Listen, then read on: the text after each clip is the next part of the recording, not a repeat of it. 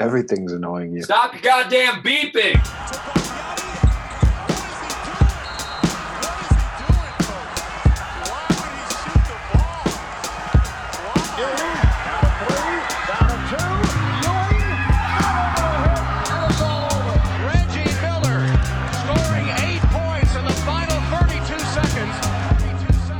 Moody A.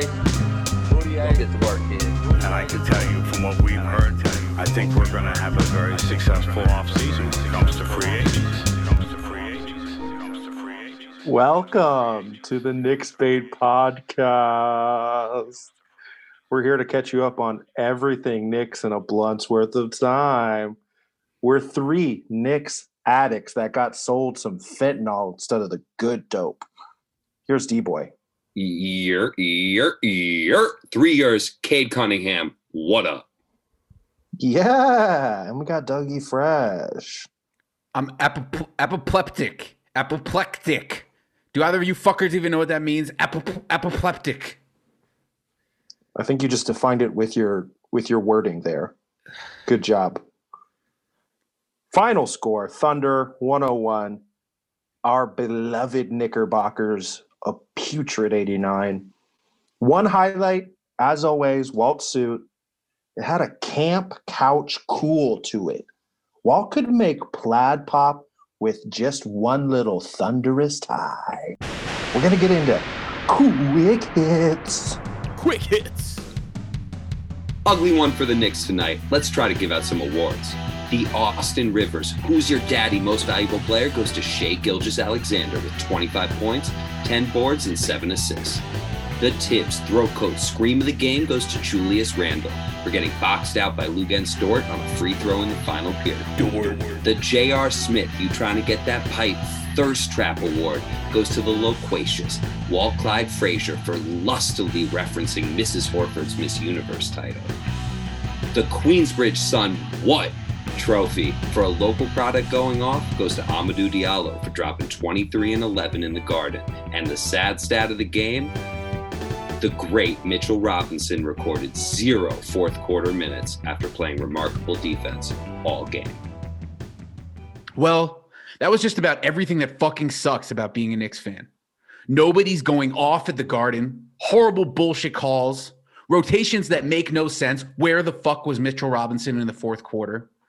The dude who looks like Turbo from Breaking with his mullet rat tail combination, sunning fools and getting away with a travel, business in front, party out back, horrible defensive effort, Julius Randle looking like he wanted to go home, playing down to shitty competition where with our young players looking like I could take them in the park and I'm fat and I suck and they call me the Jewish Ronnie Turioff. Everything was awful. You want to know what this team falling apart throughout the year will look like? Well, you saw it tonight. This is why they laugh at us. This is why Rachel Nichols has jokes. What the fuck is a Pokuševski? This day in sad Knicks history, January 8th, 2015, the Rockets win 120-96 over New York. Their 7th straight double-digit loss and 14th of a 16th game losing streak. Melo was injured physically and spiritually by this game. 7 Rockets scored in double figures, led by the Beard. And the top scorers for the Knicks were Travis Ware with 21 and Langston Galloway, 19, on a 10-day contract. Balik. Gilgeous-Alexander looks cross-court to Dort. Dort's going to try a three and nails that one. And that makes it a 12-point game as we're under 2 minutes to go. I feel like I'm going to come off as schizophrenic as a Knicks fan because, of course, I'm so emotional. I get so excited with a couple of wins, and I feel like there's something here, and I feel like Julius Randle can actually play to the tune of triple-double numbers every single night. But the fact of the matter is I see a team like the Thunder come in and go off at the Garden, and you see a bunch of young morons who have dumb fucking faces, and you've never heard of any of them, and they just pour in buckets and gain this collective confidence. And the Knicks have never, in all the past 15 years, the Knicks have never rolled out a lineup like the Thunder did tonight, where it's nobody's who they have hopes for. the Knicks have never really capitalized on their assets when they've had them to be able to trade in anything for the future. They assassinated the character of Carmelo Anthony and Kristaps Porzingis, and then dealt them for much less than what their value is. Absolutely. And that's why you have to get super lucky with a player like Mitchell Robinson for those trades to work out. And don't forget, we traded a Carmelo Anthony that was averaging 25 points a game for Enes Kanter, Doug McDermott, and a second-round pick. Thank the gods that we picked Mitch Robinson with that second-round pick. You have to think about Porzingis, and you look at what the Thunder did with Paul George and Russell Westbrook. They got a total of 11 first rounders and SGA and Gallinari and Chris Paul for those pieces. And when you put that next to Dennis Smith Jr.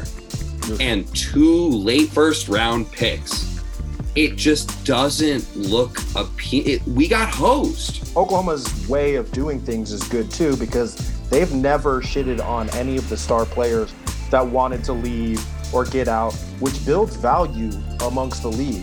When you have a franchise like the Knicks, who have poo-pooed on their stars and haven't re-signed a rookie, as we'll repeat a million times since Charlie Ward, you don't have value amongst people. People don't want to come to your franchise. I don't want to say I'm a Dolan apologist, but I sometimes don't think he's the worst owner in the entire league, just based on the fact that he spends money. Look, I know, I get it. But the fact of the matter is, he does pull these fucking character assassinations via his whole staff with his star players. Look what happened with Porzingis, that awesome video that got leaked of him getting punched in the nose at a party in Latvia or whatever the hell that was. So it worries me that I see guys like Quickley and Robinson nailed to the bench in important fourth quarter stretches, because that's when the discontent starts. And that's when Dolan steps in and says, well, it's not my fucking fault that these guys like trade them all, trade them for nothing. And then Scott Perry and Leon Rose have to get out in front of the media and be like, well, we have just decided to go in another direction with these young players.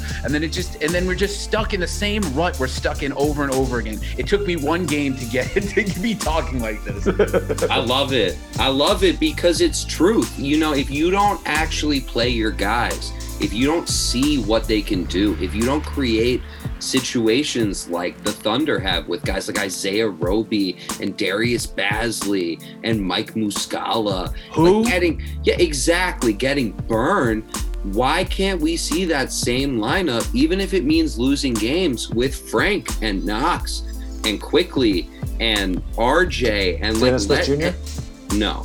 Well, also, Frank is clapping too many cheeks and straining that groin every 2 days. So every time he has a good game, he has a celebratory cheek clapping that ruins him for, you know, an inexplicable 2 or 3 weeks. And I'm praying to God that's not what happened with Mitchell. I mean, I know he wasn't clapping cheeks in the fourth quarter, but I'm praying to God he's not injured, and that's why he didn't play. The one thing that we didn't touch on yet here that's the important thing to bring up about this comparison is that we're talking about two completely different media markets and two completely different pressure cooker situations. Facts. And the Knicks have given into that pressure far too often and far too much at the expense of what I believe actual Knicks fans want. We want to see Quickley start on this team. No matter how well Alfred Payton plays one game or how bad he plays the next, or the same with Julius Randle, we need the hope that there's something better at the end of the line. Bam Dolan, sell the team. Roll that, light that, smoke that. It's time for blunt talk. Blunt talk. We're gonna keep it blunt with you. Oklahoma City is not Seattle.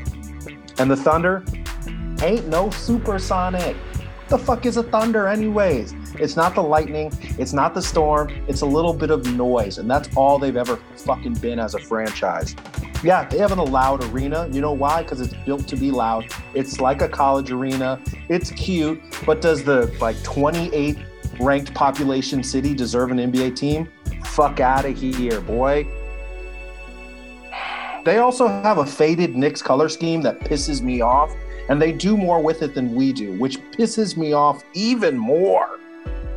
This team traded away James Harden due to luxury tax concerns, while in the internal words of Fat Man Scoop, If you ain't got no money, take your broke ass home. Their current remodeling project is wait and see. And we'll see if their fans are patient enough to go through it, because they've had a nice little run. Oh, we've had Westbrook, we've had Kevin Durant, we've had all these stars. Well, how are you going to feel about SGA and a bunch of scrubs, Oklahoma? Fuck you. We hope you all enjoyed your Knicks bait, and remember, this is what happens when you get your hopes up.